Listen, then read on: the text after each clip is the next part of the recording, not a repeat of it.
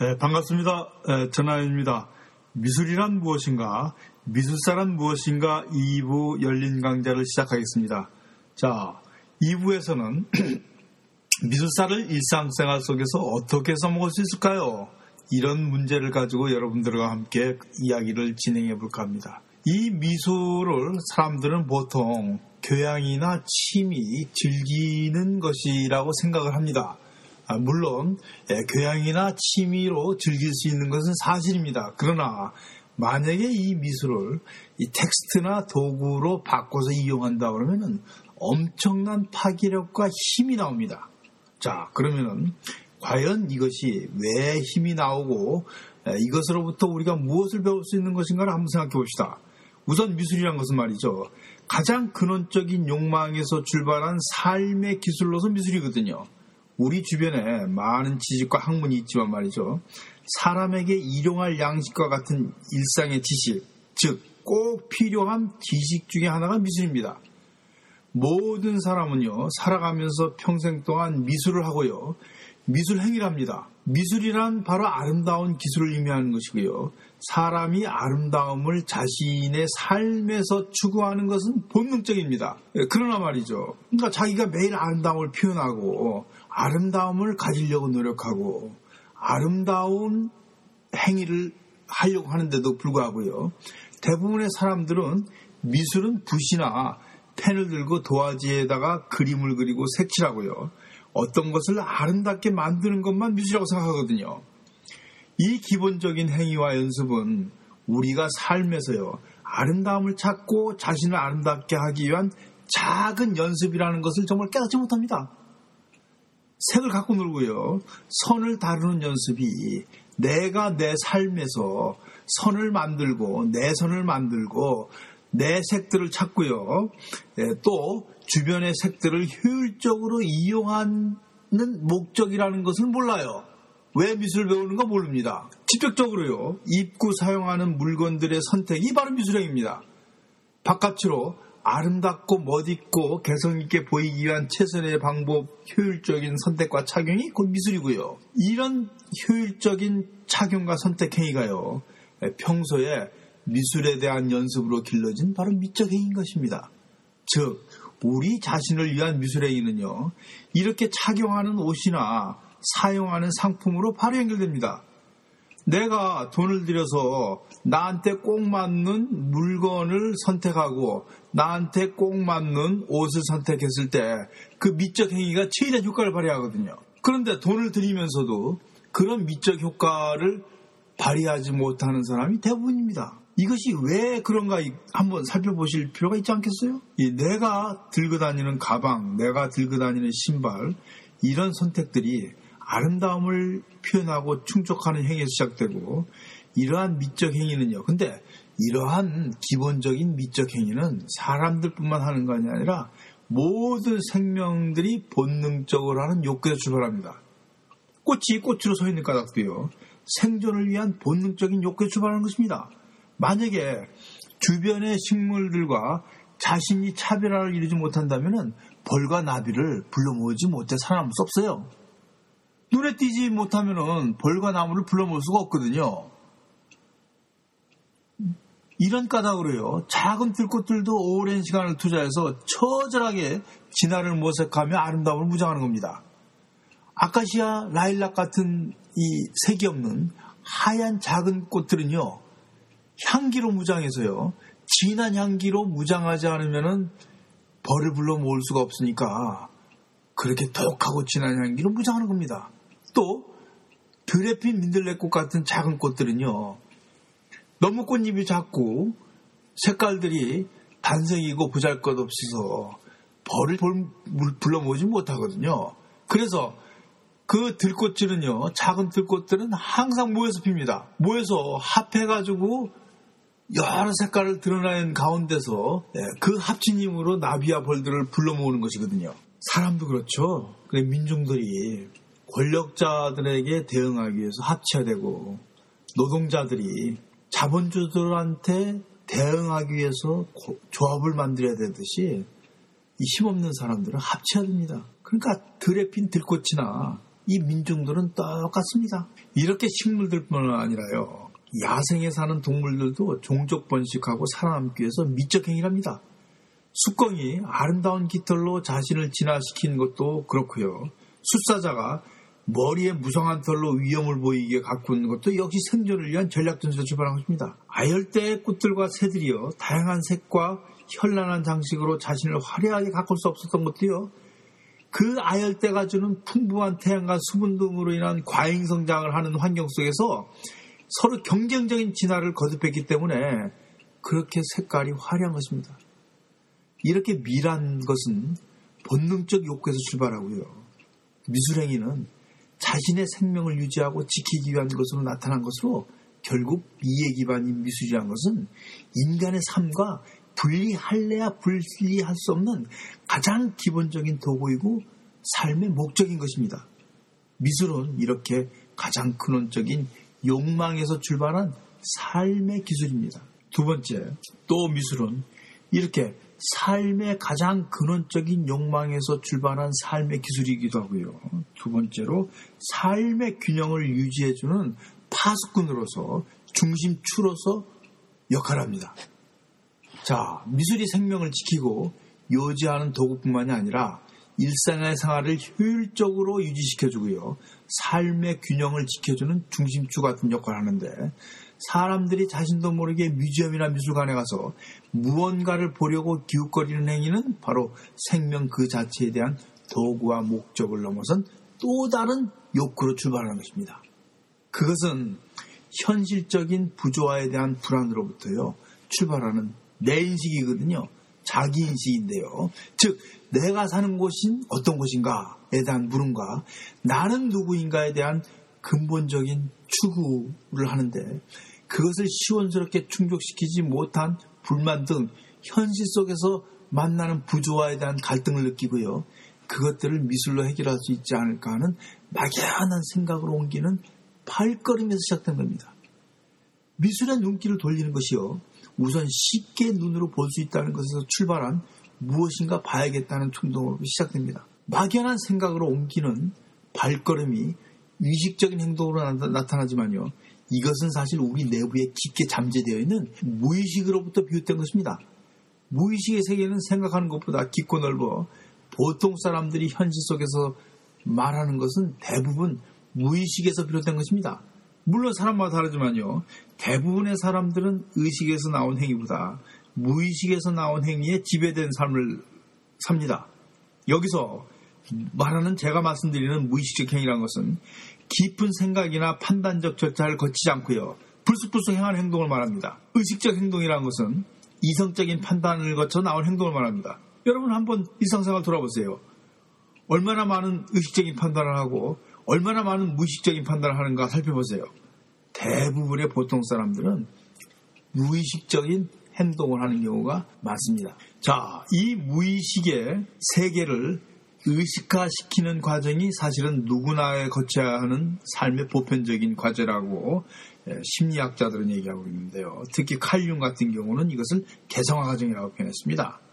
그러니까 아, 하나의 객체가 이 주체로 변환되는 과정인데요. 그러니까 하나의 어린이가 하나의 정상적인 어른으로 이 변하는 과정이 바로 개성화 과정입니다. 이 개성화 과정을 거치는 동안에 잠재되어 있던 무식이 결국 의식으로 전환을 하거든요.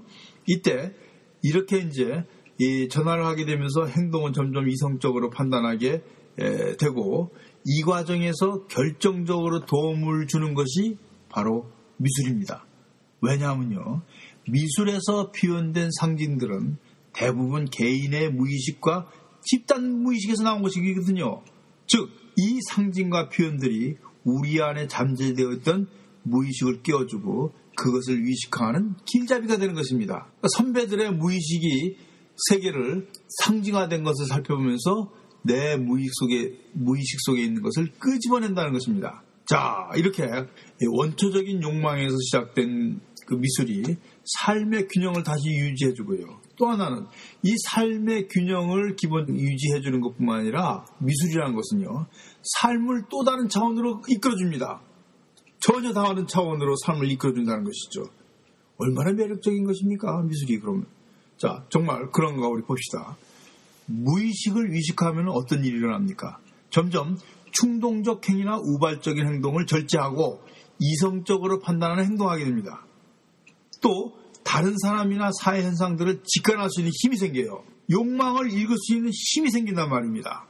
왜냐하면 무의식이 무엇인가 이해하고 한 집단에 공통적으로 내재되어 있던 집단 무의식을 이해할 수 있기 때문이에요. 집단 무의식을 이해하면요. 한 사회가 어떤 동기로 어떻게 움직이는가를 엿볼 수 있게 됩니다. 미술을 통하여 이것을 알 수 있는 것은요. 한 집단의 대표적인 미술은 그 집단의 무의식과 의식이 결합되어 나타났기 때문이고요.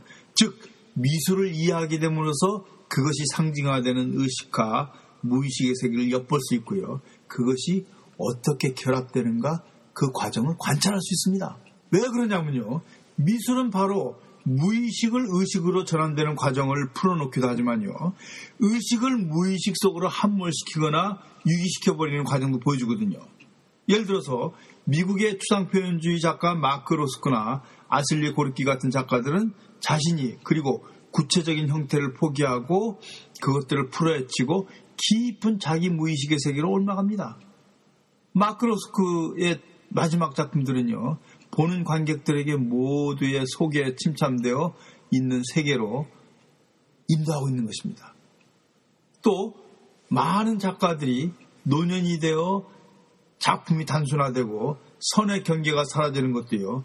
무의식을 의식으로 끌어올리며 무너진 경계에 대한 경험을 풀어놓고 있는 것입니다.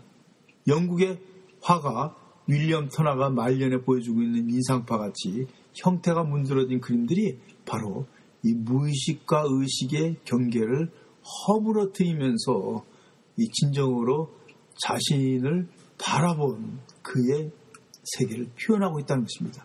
자, 여러분, 이 미술이라는 것은요, 정말 참 매혹적인 인간의 성장을 이끌어주는 그 정말 대단한 도구인데요.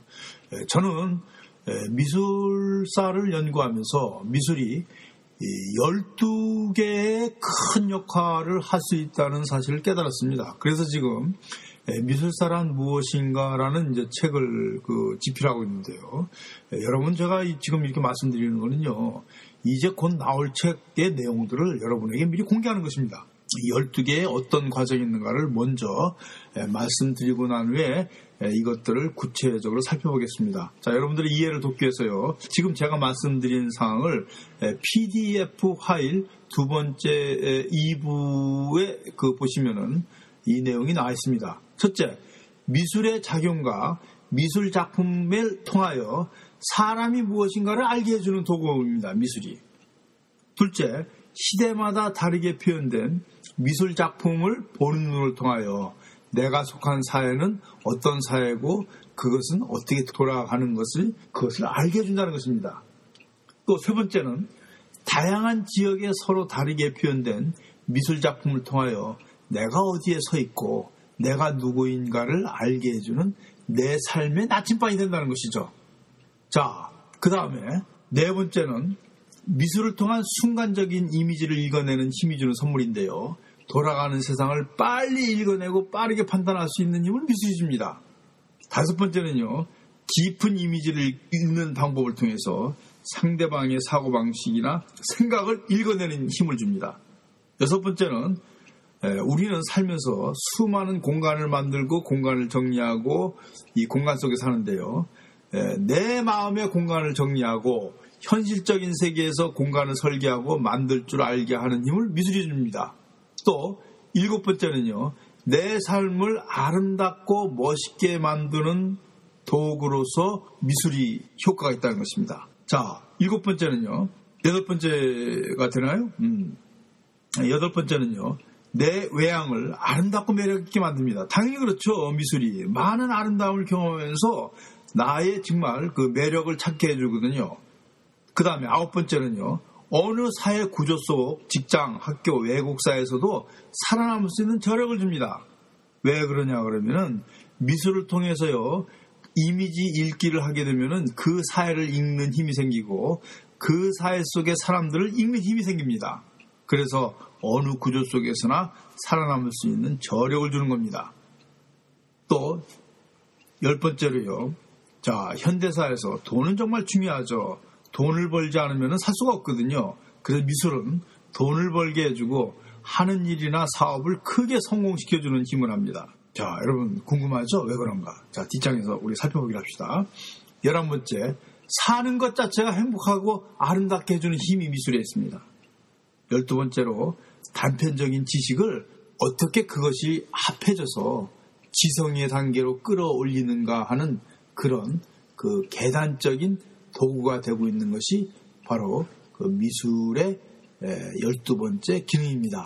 자, 위에도 크고 작은 기능들이 많은데 일단은 중요한 것 12개만 제가 여러분들에게 소개해 드리는 것입니다. 여러분들께 구체적으로 이 12가지 사항에 대해서 다 말씀드렸으면 좋겠지만 내용들이 워낙 많아가지고 여기서 다시 12개의 구체적인 내용을 간략하게나마 말씀을 드리도록 하겠습니다.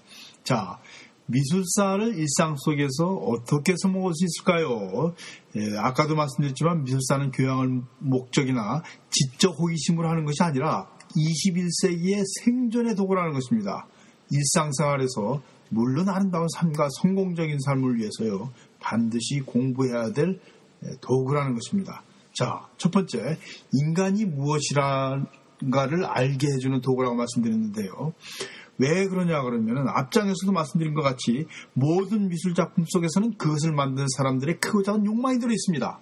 영성을 꿈꾸는 큰 욕망부터 사물을 보고 느낀 기쁨을 그대로 풀어놓은 작은 욕망 등 다양한 인간의 욕망이 숨겨져 있고 이 욕망을 읽어냄으로써 오늘날 사람들의 욕망을 읽어내고 욕망을 통해 인간이 무엇인가를 속속들이 들여다보게 해준다는 것입니다.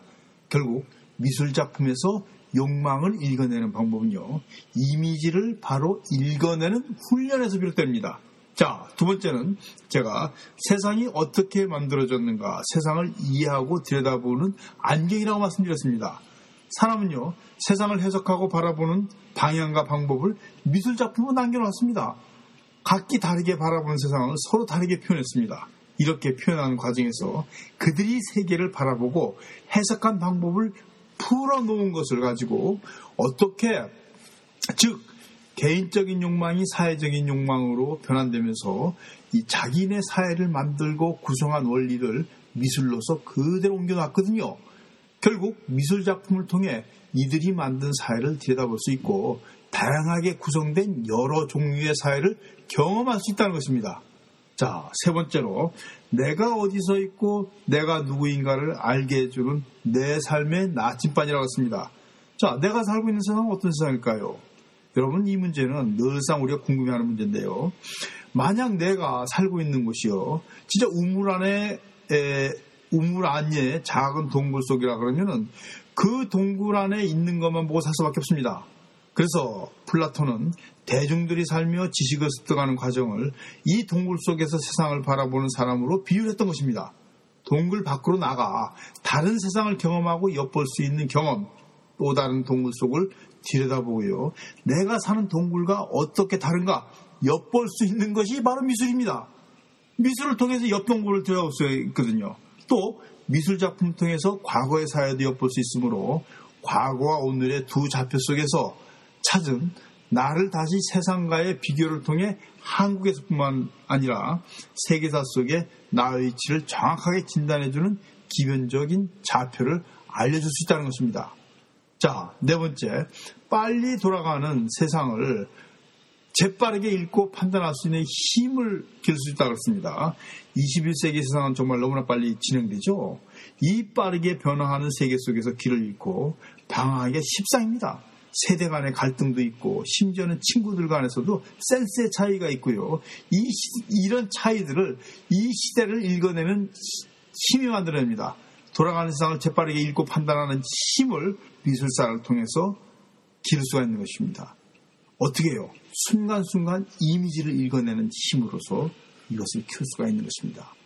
다섯 번째로 상대방의 사고방식이나 생각을 읽어내는 힘, 즉 사람의 마음을 읽어내는 힘을 키운다 그랬습니다.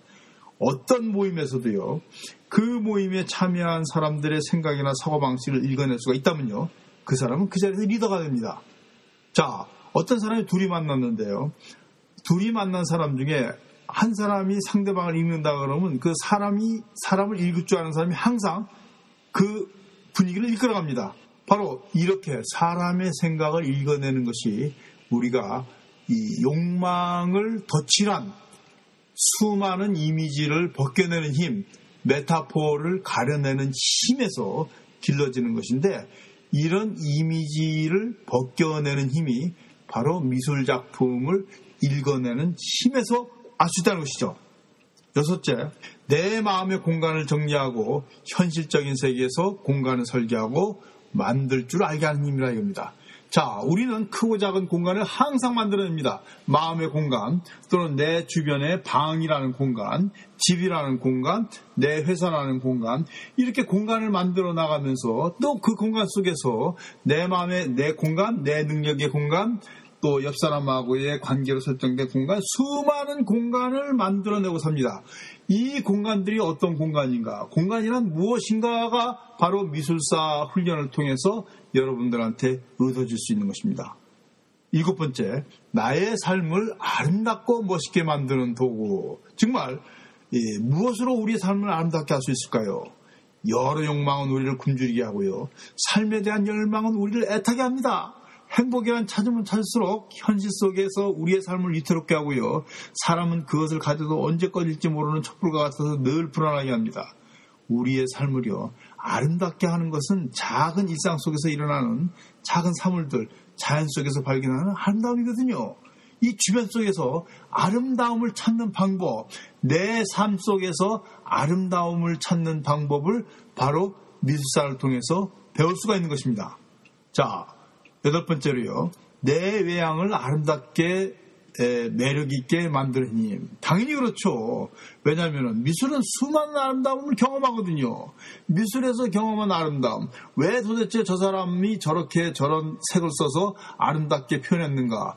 다양한 아름다움을 경험하면서 우리는 그 아름다움을 습득하는 겁니다. 왜냐하면 한 가지 아름다움을 가지고서 한 사, 그 모든 것을 적용할 수 없거든요.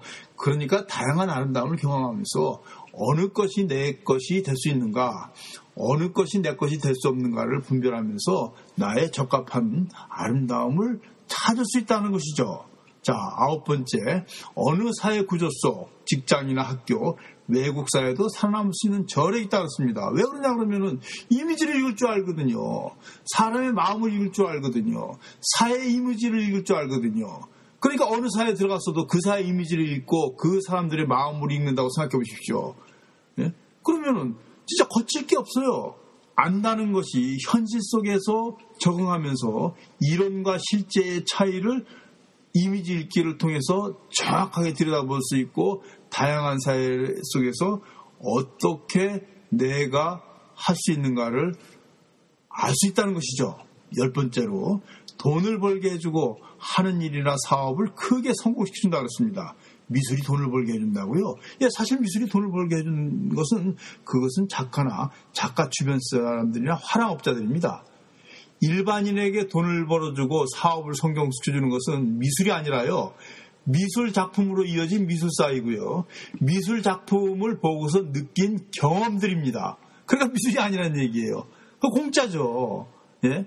아, 화랑업자는 미술 작가한테 그림을 가져와야 되고 작가는 그림을 그려야 되지만은 우리들은요 미술 작품을 보고서 거기서 키운 안목과 미식으로서 돈을 벌어준다는 것이거든요.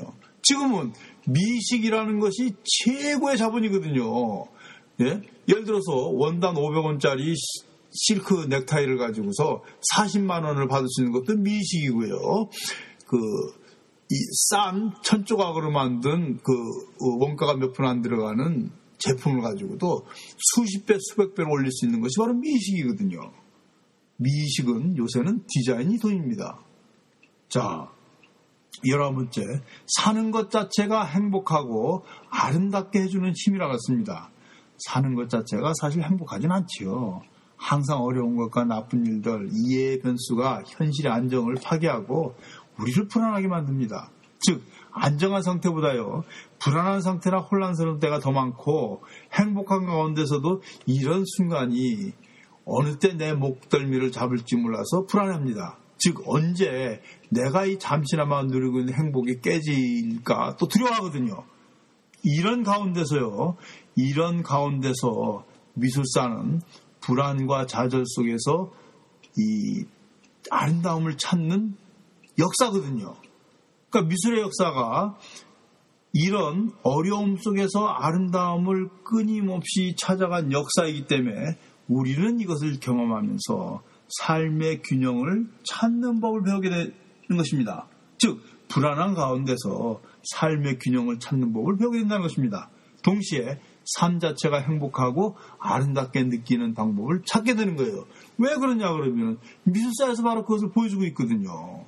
문제는 그것을 미술에서 찾는 훈련을 해야 되는 것입니다. 자, 여러분들 진짜 미술사가 무엇이고 진짜 미술 작품이 무엇이고 어떻게 미술을 만나야 될 것인가가 바로 이런 12개의 해답에서 있습니다. 마지막으로 단편적인 지식을 지성의 단계로 끌어올려주는 도구이자 계단이거든요. 여러분, 지식이라는 것이 어떤 사람입니까?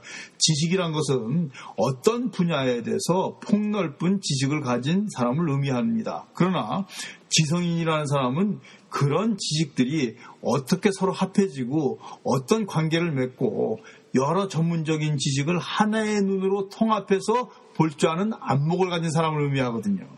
그래서 요즘에 지성인들이 없어요. 우리 주변에 지식인은 많은데요. 지성인은 정말 찾기가 쉽지 않습니다. 왜 그러냐 그러면 지식은 한없이 전문화되고요.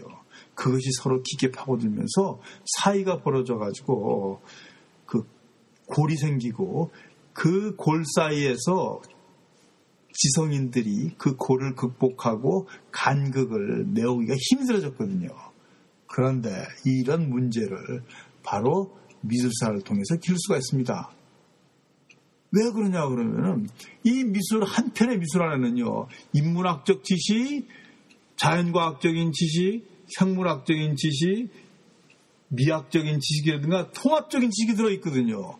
그래 통합적인 지식들을 어, 이잘 결합했을 때 하나의 작품으로 완성이 되는 것이거든요. 그러니까 여러 가지 것들을 짜집게 해가지고 조화시키고 매치시키고 그 안에서 하나의 통합을 이룰 때 그것이 바로 하나의 훌륭한 작품이 되는 것이란 말입니다. 그 미술관에 진열된 작품들은 대부분 이런 과정을 거쳐서 걸러서 걸러서 걸러진 그림들이거든요. 아무 그림들이 아니란 말입니다. 최소한도의 진열될 만한 가치를 인정받은 것들이거든요. 당연히 이런 작품을 통해서 예, 바로 우리가 이런 경험을 엿볼 수 있는 것입니다. 자, 여러분, 이렇게 해서 12가지 미술의 중요성과 도구를 말씀드렸습니다. 이 정말 미술사라는 것은 이 매혹적인 학문이고 여러분한테 꼭 한 번씩 해보시라고 추천해 드리겠습니다. 예, 단, 예, 미술사는 지식으로서 배워야 될 것이 아니라 체득으로서 지식으로 배우는 것이 아니라 체득으로서 배워야 한다는 것을 네, 여러분들에게 말씀드리고 싶습니다. 네. 자, 그럼 예, 열린 강자 전하연이었습니다. 여러분 이 열린 강자는 예, 영사 UK의 협조로 예, 여러분들께 찾아뵙고 이렇게 들려드린 것입니다. 후원자님이신 영사 UK 측에 감사를 드리고 또 강의를 끝까지 들어주신 분에게 감사드립니다. 여러분 강의가 혹시 불만족스럽다거나 또 다른 권위가 있다거나 혹시 만족스러운 분들은 각기 여러분들의 의견을 영사유키의 이런저런 이야기나 영국일기에 적어주시면은 저에게도 그 많은 도움이 될 것이고 영사유키에도 힘이 될 것입니다. 자, 여러분 반갑습니다. 그럼 다음 열린 강좌 시간에 찾아뵙겠습니다. 언제 어디서나 사람이 모일 수 있는 곳이면은 열리는 런던의 열린 강좌 런던 시인의 문화학교 전하연입니다. 안녕히 계십시오.